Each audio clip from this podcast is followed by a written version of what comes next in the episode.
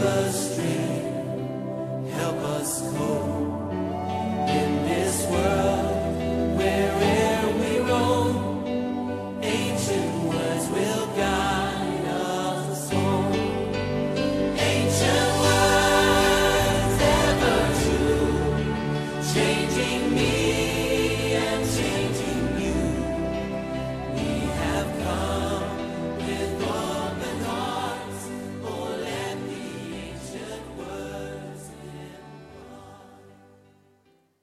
Last Thursday, God put a message on my heart about five women who decided that nothing should keep them from taking what belongs to them.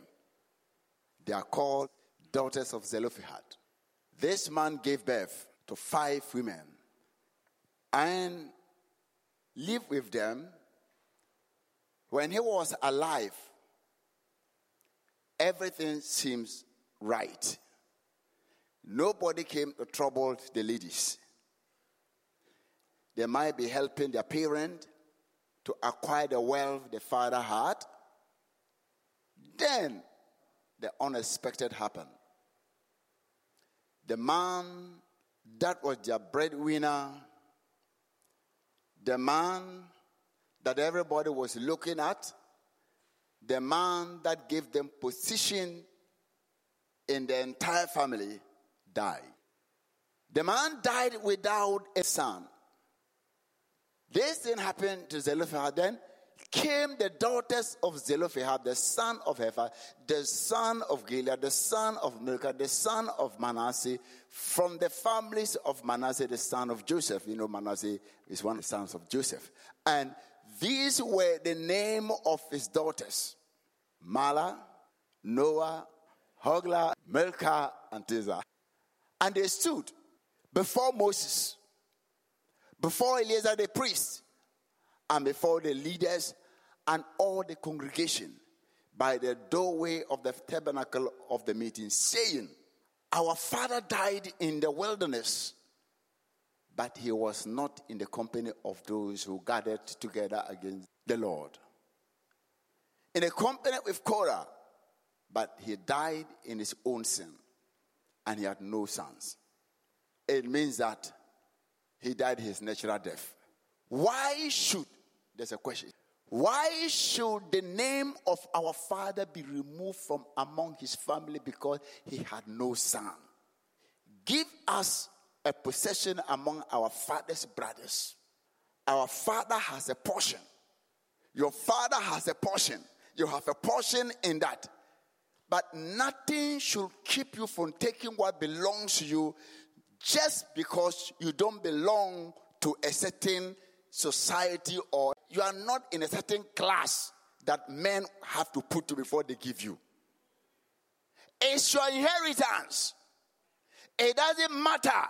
But they said, because you are a woman, because you are uneducated, because you came from this place, because you are like that, because you're black, because you are green, because you are short, because you are tall that have nothing to do with your inheritance. Sometimes some laws operate in our lives and we accept it like it's God who put it on our life.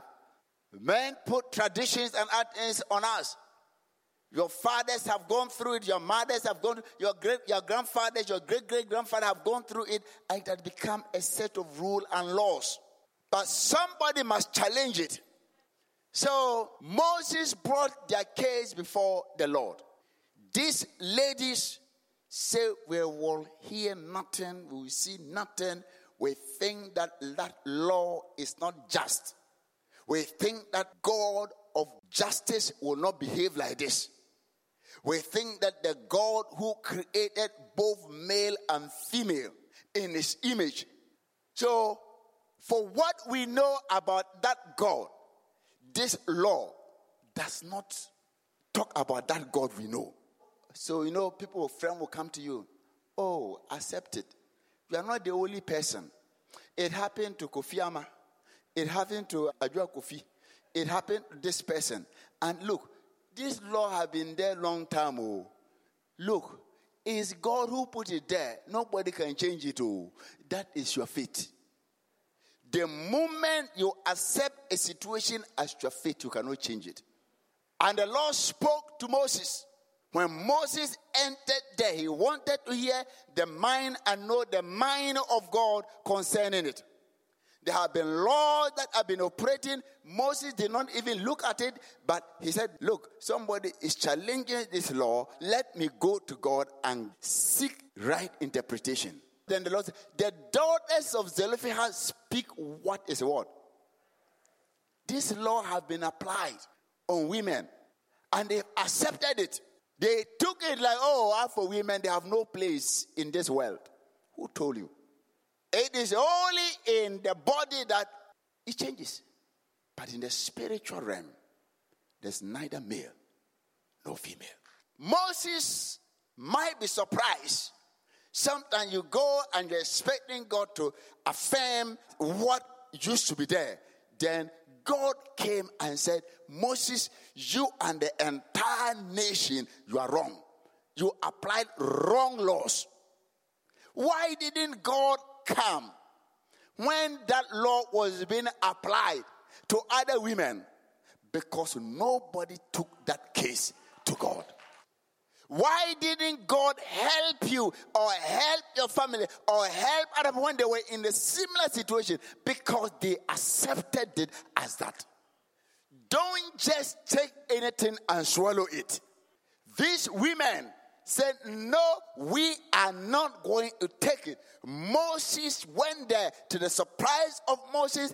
The voice he heard from God was that the daughters of Zelophehad speak what is right all of you are speaking wrong things. So majority sometimes doesn't carry the vote. It's you plus God, you are the majority.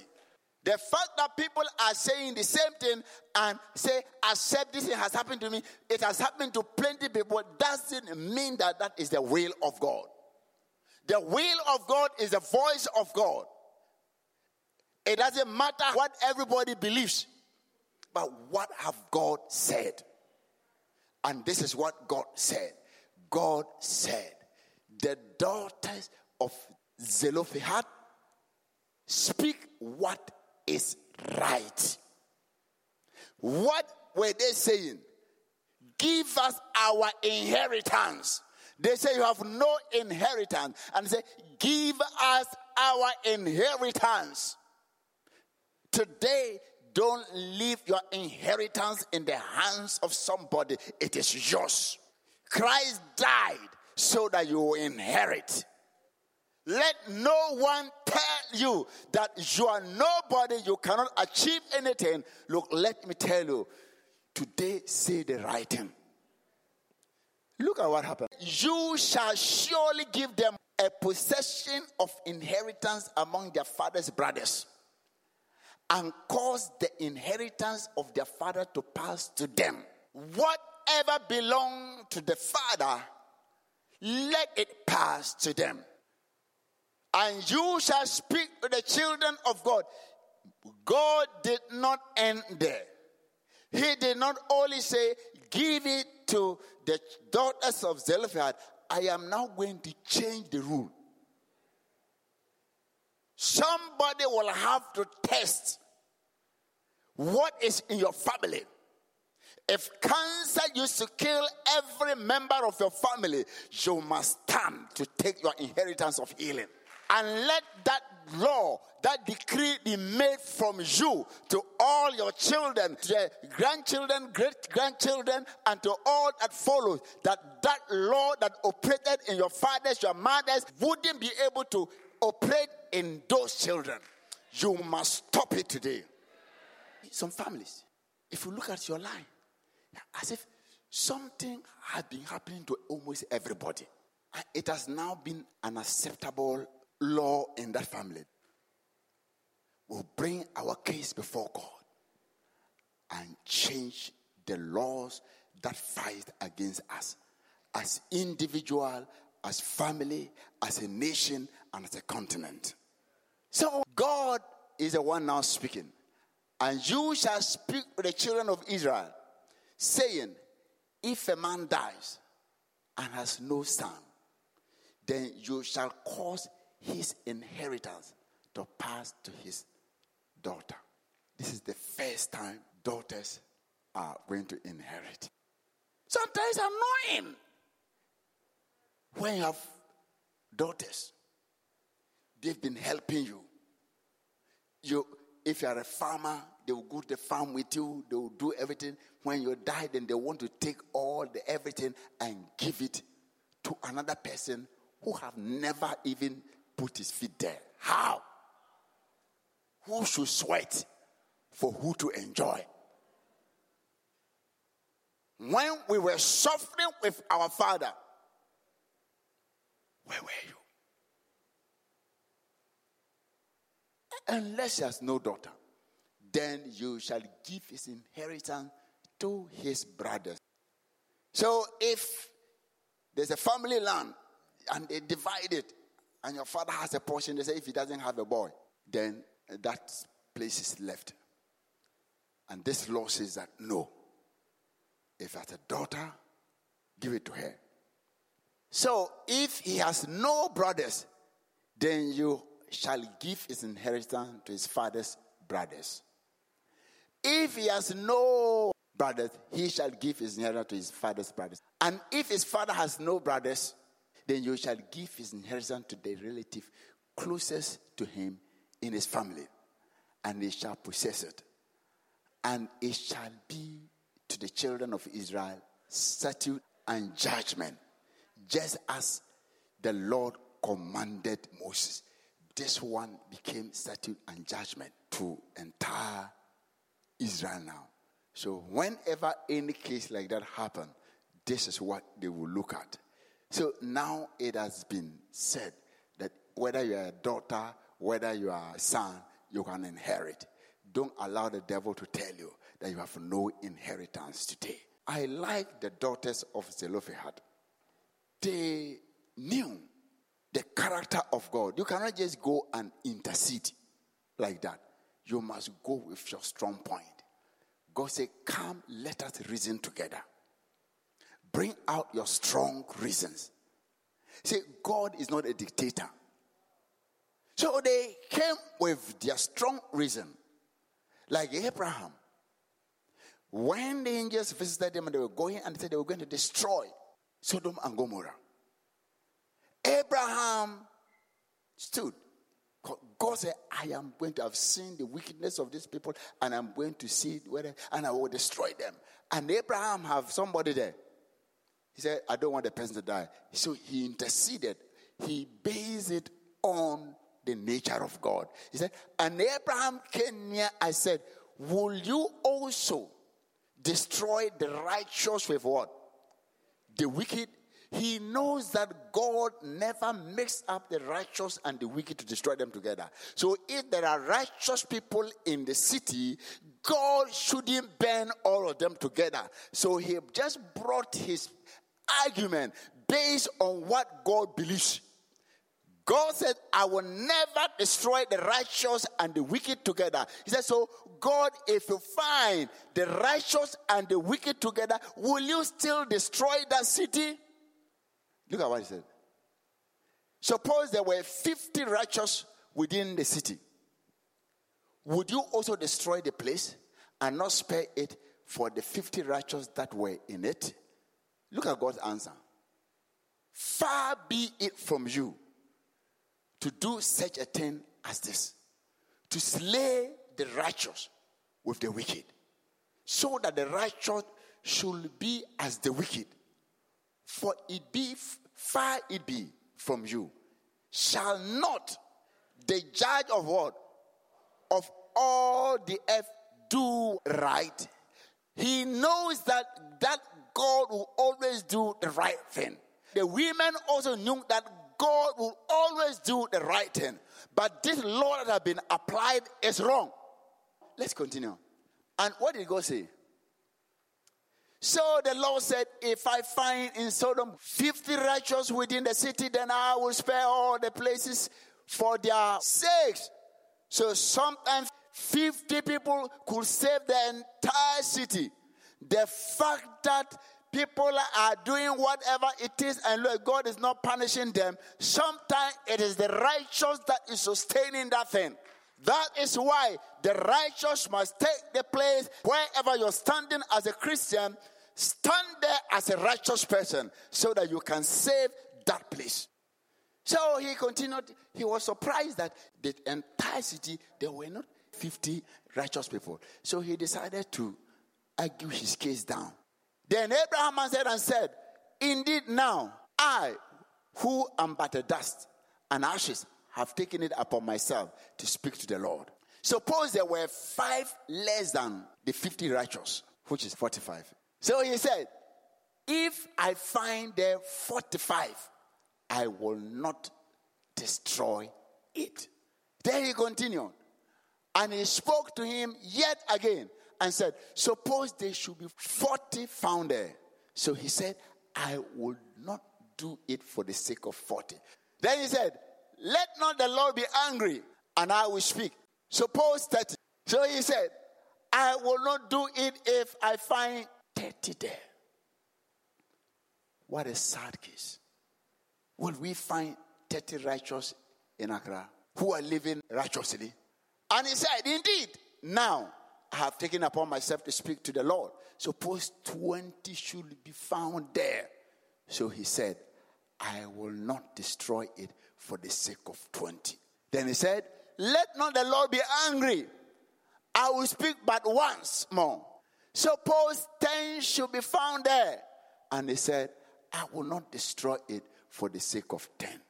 So the Lord went his way as soon as he had finished speaking with Abraham, and Abraham returned to his place. The Lord never departed until Abraham finished what he was saying. God have time for you. He's waiting on us. Anytime you come to a prayer meeting, God is waiting. Until you finish speaking, God will never leave you. Some of us have laws that have entangled us and causing our destruction. We're going to pray. You're going to change the rules and the laws. Some of you, you start something, it's becoming good, everything is working, all your plan, Papa is going before it get to the end. Something come and you have to come back again and start a new project. You've never finished any project in your life. That thing should be broken. Some of us have been denied. We've worked very hard, but because we don't want to compromise, we've been kept under. Today, God says, I am going to move you. He is going to work on behalf of the righteous person. Some people are where they are because they are living the righteous life. Because the system they are operating under doesn't understand righteousness. There's a rule that has been there that unless you do this before you get promotion. And that rule has become like a law. Today you can change it. The rule of diseases and sicknesses injected into our bodies.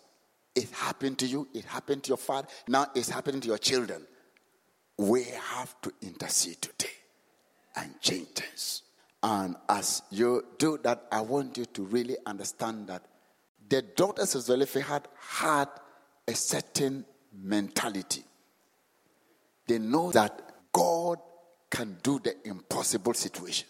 He is a God that works, and when He works, nothing can stop it. He's a God of the impossibility.